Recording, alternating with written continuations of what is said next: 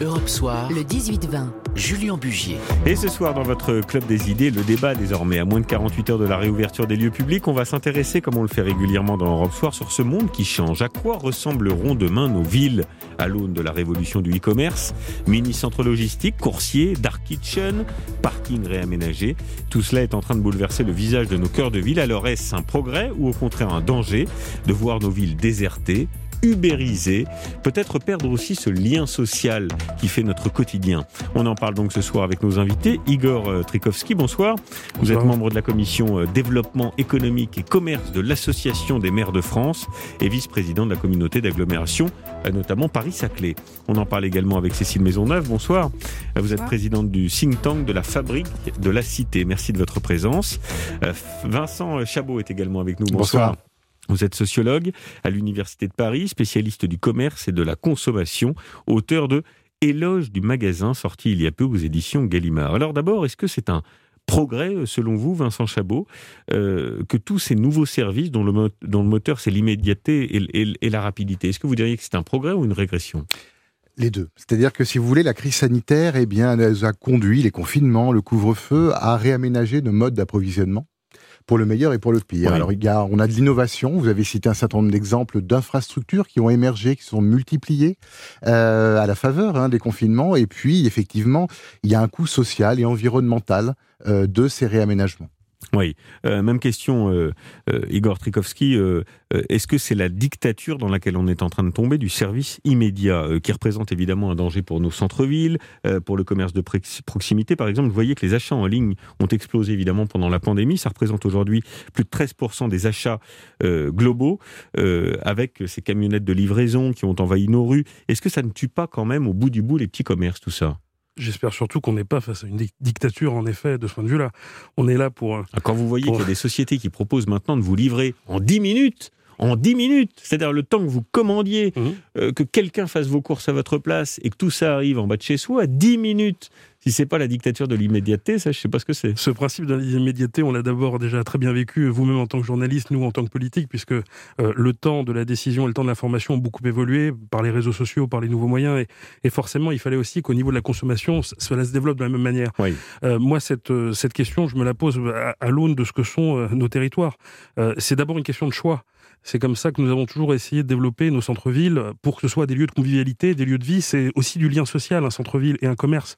Un commerçant, il fait le choix de cette carrière parce qu'il aime les gens, parce qu'il a envie d'avoir ce temps d'échange. Il veut pas se cacher euh, derrière un atelier où il n'aura pas Mais ce temps de rencontre. fait vraiment le choix? Est-ce qu'on lui impose pas Maintenant, c'est aussi à nous, consommateurs, euh, et pas qu'acteurs, on est consommateurs de faire ses choix. À titre personnel, et c'est peut-être un acte militant, je, je n'ai pas pris euh, d'abonnement auprès d'une grande euh, d'un des grands acteurs qui commence par un A et qui a un très grand sourire sur ses cartons. Mais c'est un choix. Il serait tellement plus simple de pouvoir commander en ligne. Je préfère franchement aller acheter euh, des livres auprès de petits libraires euh, de proximité parce qu'il y a ce, ce service en plus et ce lien humain. Maintenant, il ne faut pas rejeter la technologie. Euh, vous le disiez très justement, il y a aussi eu des aspects extrêmement positifs. On a été face à une situation pandémique. Si on l'avait connu 20 ans avant, comment aurait-on fait pour s'approvisionner? Ça a aussi permis euh, de faire des choix. On va, dans, on va rentrer dans le détail des choses parce qu'il y a plein, plein de choses à raconter. Il y a le business de la livraison, il y a la place qui est prise aujourd'hui par nos livreurs euh, et les livreurs en général, il y a le click and collect, il y a les parkings. Euh, il y a aussi euh, euh, les fermes urbaines qui commencent à arriver dans nos villes. Ça aussi, ça modifié la configuration des, espaces de vie collectifs. D'abord, sur la baisse des petits commerces de proximité. C'est vrai que c'est un sujet dont on parle beaucoup, la désertification de nos, centres-villes. je voudrais d'abord vous faire partager ce témoignage, un parmi tant d'autres, de Aurélie, qui est opticienne à, à les vosges et qui était à, notre micro il y a quelques jours. J'avais une épicerie d'un côté et j'avais un magasin de téléphonie euh, de l'autre côté. Les deux ont fermé et ensuite euh, nous avons une lingerie qui a refermé après par la suite. Ça fait une rue qu'on ne regarde plus. On passe devant et, on va là où il y a plus de commerce. Voilà, ça c'est quand même une réalité, Cécile Maisonneuve, parce que quand on regarde les chiffres, euh, le taux de vacances commerciales a augmenté de 60% depuis 2014. Euh, c'est aujourd'hui 10% à peu près le taux de, de, commerce vacant dans les centres-villes. Ça fait beaucoup. Alors, il faut savoir de quel centre-ville on parle. Là, le témoignage dont on, vient d'entendre, c'est, je pense, une petite ville. On est dans moins de 20 000 habitants, donc on est dans une petite ville. Et là, le sujet, est-ce que c'est le e-commerce ou est-ce que c'est les centres commerciaux en périphérie? Là, on parle, je pense, de, de, deux réalités différentes. Ce qu'il faut constater, c'est que oui, taux de vacances, mais quand vous regardez les villes où le commerce physique va bien, le e-commerce va bien aussi. C'est-à-dire qu'il n'y a pas d'effet de vampirisation dans les villes du e-commerce, du petit commerce par le e-commerce. C'est beaucoup plus compliqué que ça. Moi, j'ai toujours entendu dire que Amazon, par exemple, pour le, pour le citer, puisque vous en parliez tout à l'heure, euh, détruisait plus d'emplois qu'ils n'en créaient. Quand ils annoncent euh, l'arrivée d'un grand centre logistique, comme c'est le cas récemment, et qu'ils disent on va recruter 1000 CDI partout euh, dans la région, qu'au bout du bout, il y avait plus de destruction d'emplois que de création d'emplois. Juste, c'est une parenthèse, mais ça, c'est pas, pas vrai. C'est pas le cas. C'est une transformation des emplois. C'est pas les mêmes emplois. Le e-commerce, c'est beaucoup de logistique, beaucoup, beaucoup de logistique. Donc, ça mmh. va être un certain type d'emploi. Vous avez dans le e-commerce des emplois, on va dire, plus polarisés. Vous avez plus de postes de cadre et plus de postes de logisticiens.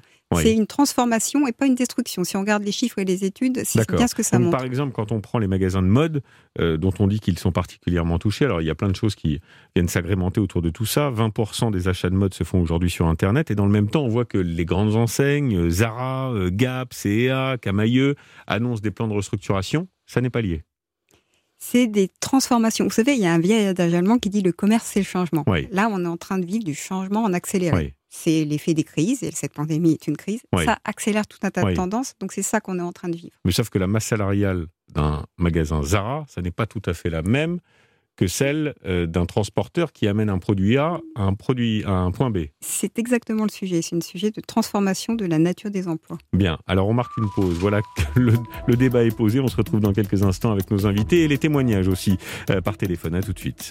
Europe Soir, le 18-20, Julien Bugier. Et on poursuit le Club des idées. Grand débat ce soir sur euh, l'impact du e-commerce sur nos villes à l'aune de cette révolution qui s'est imposée dans notre quotidien. On continue d'en parler évidemment avec nos invités alors on parlait de la livraison et de l'importance des livraisons aujourd'hui dans nos, villes. Euh, c'est vrai qu'il y a la livraison des colis avec euh, les grands centres de logistique et puis il y a la livraison depuis quelques années maintenant qui rencontre un vif succès euh, des repas. Uber Eats, Deliveroo, qui est devenu un marché absolument colossal et pour lequel on ouvre maintenant des gigantesques dark kitchens qui ne reçoivent pas de clients mais uniquement des, des livreurs. Et on est justement en ligne avec le patron de l'une de ces dark kitchens, enfin c'est un groupe qui regroupe plusieurs dark kitchens, c'est Jean Valfort, bonsoir. Bonsoir. Vous êtes aussi restaurateur, je crois. On est même essentiellement restaurateur. Oui. je vous pose la question parce que est-ce que vous n'avez pas l'impression de faire de la concurrence aux restaurants traditionnels avec ces dark kitchens qui sont donc des, des cuisines dédiées uniquement à la livraison de repas à domicile ou de, de repas en entreprise? Et vous faites bien de poser la question parce que souvent ce qu'on nous reproche potentiellement, c'est de faire la concurrence à la restauration traditionnelle.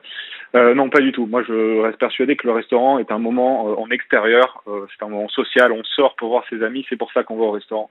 Alors que la livraison, c'est pour quand on est à la maison, euh, quand on n'a pas le temps de faire les courses, quand on n'a pas envie de faire la cuisine. Ce sont deux choses très différentes. Bien.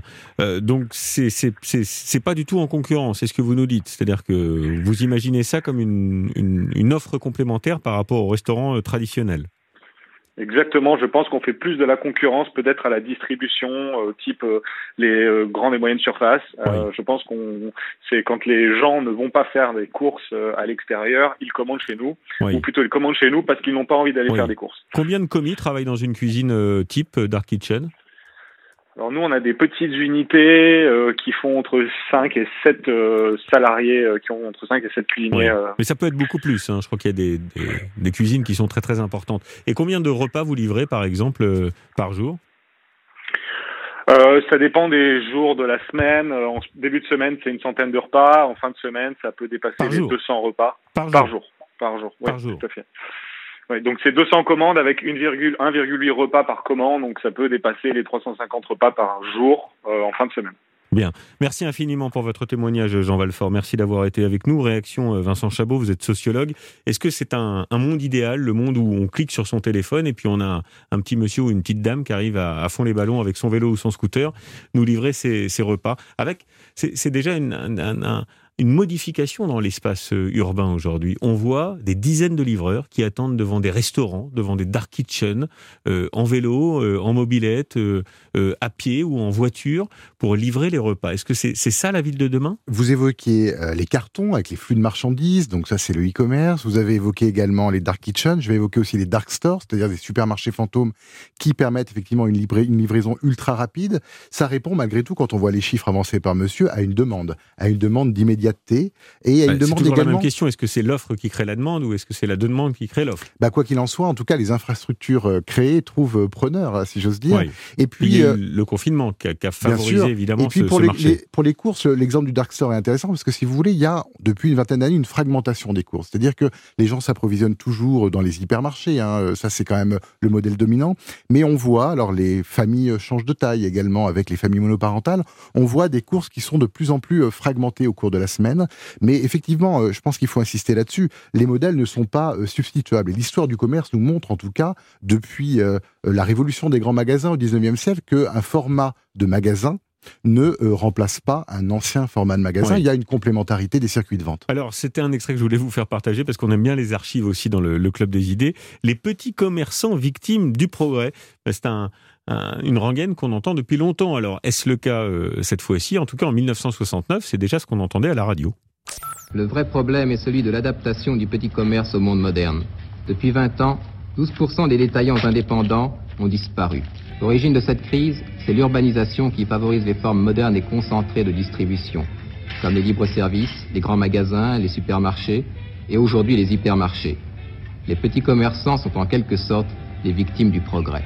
Voilà, c'était vrai à l'époque avec euh, le développement des supermarchés qui était une révolution, même les hypermarchés qui s'installaient dans les banlieues de nos villes, mais c'est le cas aussi aujourd'hui avec ces histoires de livraison et de e-commerce, euh, Igor euh.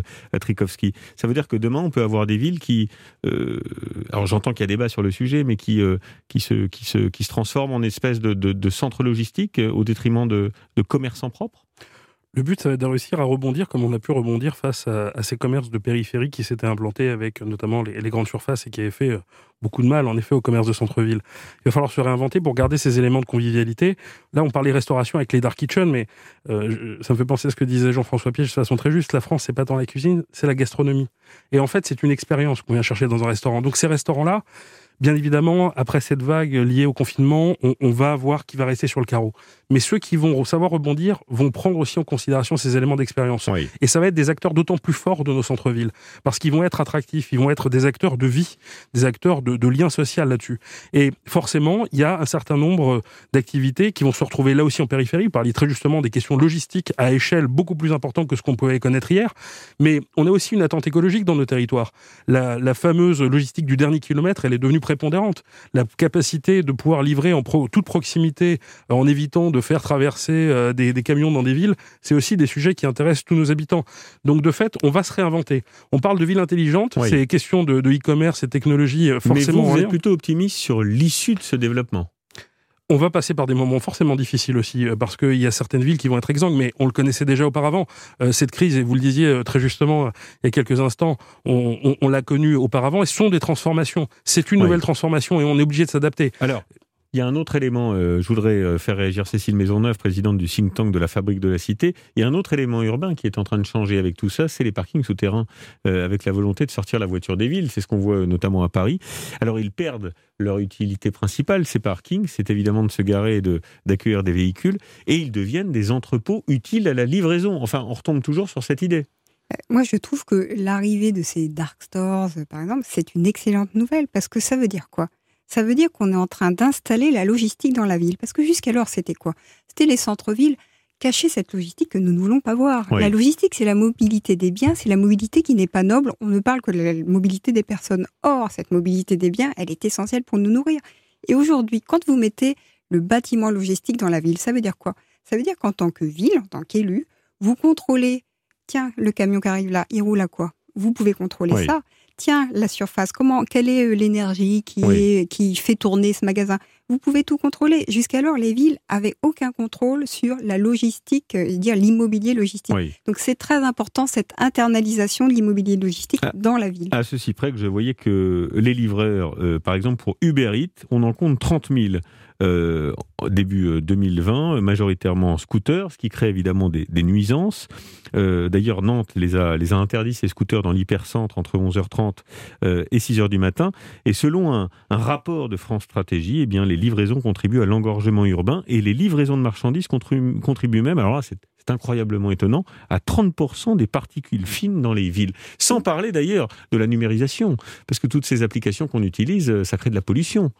Exactement. Alors, ce qu'il faut savoir, c'est que avec la mise en place actuelle qu'on est en train de vivre dans nos villes, des zones à faible émission. Donc l'idée, c'est que tous les véhicules les plus polluants ne pourront plus entrer. C'est une interdiction. Oui. Eh bien, tout ce, ce, domaine-là est aussi en train de se transformer.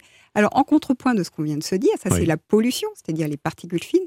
Mais il y a une étude qui vient d'être faite par Oliver Wyman avec l'Université de Saint-Gall en Suisse qui vous montre que le e-commerce est beaucoup moins émetteur de CO2 que le commerce physique. Donc, vous voyez, le, tableau n'est pas ni blanc ni noir. des deux côtés. On marque une nouvelle pause, 19h40, et on se retrouve avec nos invités. À tout de suite. Europe Soir, le 18-20, Julien Bugier. La suite du Club des idées, on continue évidemment de parler euh, de la manière dont le e-commerce et l'ubérisation d'une certaine manière de la société est en train de bouleverser notre, notre quotidien et surtout nos cœurs de ville. Et on est en ligne euh, avec euh, Maxence Alotto qui est adjoint au maire à la ville de Grenoble, adjoint au commerce, à l'artisanat, à l'économie locale et à la vitalité de proximité. Qu'est-ce que ça vous inspire la discussion que nous avons depuis tout, à l'heure et tous ces bouleversements dans la ville de Grenoble? Écoutez, c'est une réalité euh, qui est complexe aussi à Grenoble, comme vous le disiez, à la fois parce que le e-commerce prend une place de, plus, en plus importante. Hein. En, l'espace de 10 ans, euh, le nombre d'achats a triplé, avec un, un, panier moyen qui a été divisé par 3. Donc cela veut dire que c'est des volumes de plus en plus forts et donc forcément derrière aussi une pollution très importante, des, nuisances aussi pour les pour les habitants, donc beaucoup de difficultés aussi par pour conséquent, la ville de la ville de Grenoble a décidé de légiférer pour euh, diminuer euh, euh, les livraisons de e-commerce ou en tout cas les livraisons du quotidien? Alors on a plutôt décidé d'accompagner. notamment, alors par deux aspects, l'aspect que vous évoquiez tout à l'heure sur bien sûr des plateformes à l'extérieur des villes pour permettre justement le dernier kilomètre, et la deuxième chose, d'avoir en hypercentre un local effectivement dédié à la logistique urbaine euh, qui permettra à la fois aussi de faire de la conciergerie et d'accompagner euh, l'ensemble des livreurs. Et un deuxième aspect aussi, une maison des coursiers, parce que c'est quelque chose qui nous tient à cœur, parce que euh, actuellement avec Uber et Deliveroo, pour ne pas les citer, les conditions de travail sont compliquées pour celles et ceux qui, qui travaillent dans ce secteur-là, et nous voulions aussi les accompagner. Oui. Maxence Alotto, est-ce qu'on peut être écolo et être pro-livraison? Eh ben, écoutez, on peut livrer déjà par des véhicules propres, par du vélo, euh, par des véhicules propres euh, aussi, on va dire de manière automobile ou autre, mais en tout cas certainement pas par des scooters à toute vitesse dans les rues piétonnes. Bien, merci infiniment de votre témoignage. Merci d'avoir été avec nous, Vincent Chabot, sociologue à l'Université de Paris. Peut-être une une réaction euh, sur ce qu'on ce qu'on vient d'entendre et puis plus globalement sur le euh, l'implication aussi euh, pour la mobilité dans la ville. Est-ce que ça peut perturber la mobilité de tout à chacun des citoyens dans les villes, ce, ce, ce fonctionnement d'ultra livraison la dernière révolution commerciale que, que nous vivons, elle s'est accélérée hein, depuis les derniers mois, c'est la révolution du e-commerce. Je pense qu'il y a deux étapes. Il y a une première étape, c'est celle un peu incarnée par Amazon depuis la fin des années 90, un capitalisme numérique prédateur avec des produits qui viennent de loin, hmm. un modèle effectivement logistique qui n'est pas durable, qui n'est pas vertueux. Aujourd'hui, comme euh, le disait monsieur, effectivement, il faut réfléchir et mettre en place les conditions d'une logistique durable et également apaiser les relations sociales euh, sur la voirie Parce que je pense qu'il y a un problème d'environnement, d'émissions euh, euh, de particules fines, mais il y a aussi un problème de tension sur la voirie, d'encombrement de la voirie. Il suffit de prendre un vélo à Paris pour voir à quel point c'est risqué et à quel point le e-commerce, justement, joue un rôle dans, cette, dans ces tensions. C'est la même problématique, Cécile Maisonneuve, dans toutes les villes, les grandes villes, les mégalopoles d'Europe, où c'est propre à Paris? Non, c'est une tendance vraiment propre à toutes les grandes villes. Alors, la France euh, et, Paris se situent à un niveau de maturité du e-commerce qui est intermédiaire entre pays du Sud et pays du Nord. Le pays le plus avancé en Europe, alors géographiquement encore en Europe, c'est l'Angleterre. Et euh, là, les accélérations qu'on voit montrent que la France est dans, le, est dans la tendance. Ce qui est intéressant, malgré tout, dans, l'espace urbain, ce que ça donne une nouvelle valeur stratégique à quelque chose dont on avait oublié qu'il avait une valeur tout court, c'est le trottoir. Parce qu'aujourd'hui, tous ces livreurs qui attendent sur le trottoir, les livraisons, il y, a, une nouvelle science qui se développe chez les urbanistes qui s'appelle le curb management. Ça vient des États-Unis.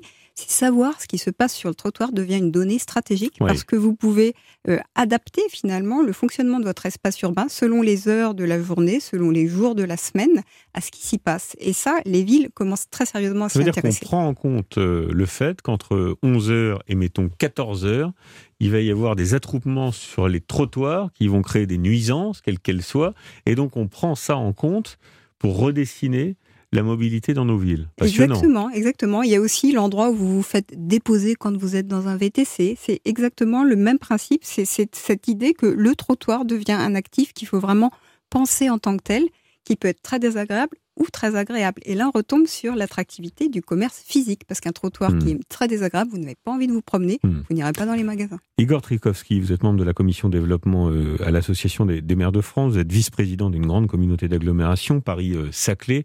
Euh, pour l'élu que vous êtes, est-ce que c'est souhaitable une grande ville où il y a d'un côté euh, les petites mains, les livreurs, et puis de l'autre ceux qui profitent et qui commandent? Certainement pas euh, si on est dans, dans, un élément qui est aussi clivant. Le but est justement de que la vie reste un élément euh, d'articulation entre les uns et les autres, où chacun trouve sa place, où chacun trouve son emploi, où chacun trouve son utilité. Euh, j'aime beaucoup cette notion de dire la, la, réappropriation et l'importance du trottoir. Euh, c'est une réalité. Euh, c'est aussi en ça qu'on va accompagner nos commerçants. nous, vous parliez de l'agglomération dont je suis vice-président, nous avons souhaité les accompagner dans tout ce temps de, de confinement, là encore dernièrement, avec des aides au loyer pour qu'ils puissent surnager sur cette période, pour éviter de se retrouver avec une double mmh, peine mmh. dans cette situation-là. Mais on a voulu aller aussi sur les étapes d'après. Euh, on les accompagne sur la digitalisation euh, avec des plateformes sur lesquelles ils peuvent venir plus facilement s'intégrer pour utiliser les nouvelles règles du jeu sur la question de la logistique, on a fourni aux villes de notre agglomération des vélos cargo pour faciliter ces livraisons. Donc on est dans cette anticipation et la réappropriation de l'espace public pour tous sera euh, extrêmement importante, mais il ne faut pas la subir. Il y a peut-être un élément, on va euh, aller un peu dans le futur pour terminer, il y a peut-être un élément qui pourrait changer la donne et faciliter la mobilité dans l'espace euh, public, c'est la livraison par drone. Il paraît qu'en Australie, ils y réfléchissent. L'objectif était de proposer du café et de la nourriture de qualité et de les envoyer dans de bonnes conditions. La livraison par drone est juste une nouvelle étape dans ce domaine. Après avoir commandé, il faut seulement 3 minutes pour que notre client puisse avoir son café en main. C'est juste un nouveau mode de livraison. Alors, il y a Amazon qui avait réfléchi à cette histoire de livraison par euh, drone. Euh, il semblerait, euh, Vincent Chabot et Cécile Maisonneuve, ça sera ma dernière question, qu'on se dirige plutôt vers des petits robots dans les villes qui nous livreraient les colis de façon totalement automatisée Parce que par drone, évidemment, ça pose des problèmes de sécurité trop importants.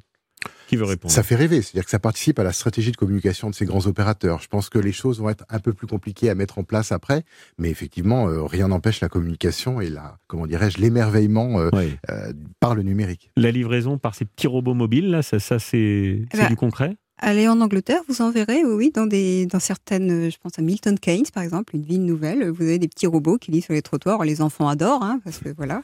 Et puis, euh, alors euh, c'est vrai que par les airs, là évidemment c'est réservé, mais réfléchissons-y quand même hein, à des zones périurbaines très peu denses, un peu loin de tout. Est-ce que c'est mieux par les airs ou sur la route? Ça vaut le coup de se poser la question. Bon, et eh ben on verra ça, ça sera pour une prochaine émission. Merci à tous les trois euh, d'avoir participé au débat du Club des idées dans Europe Soir. Europe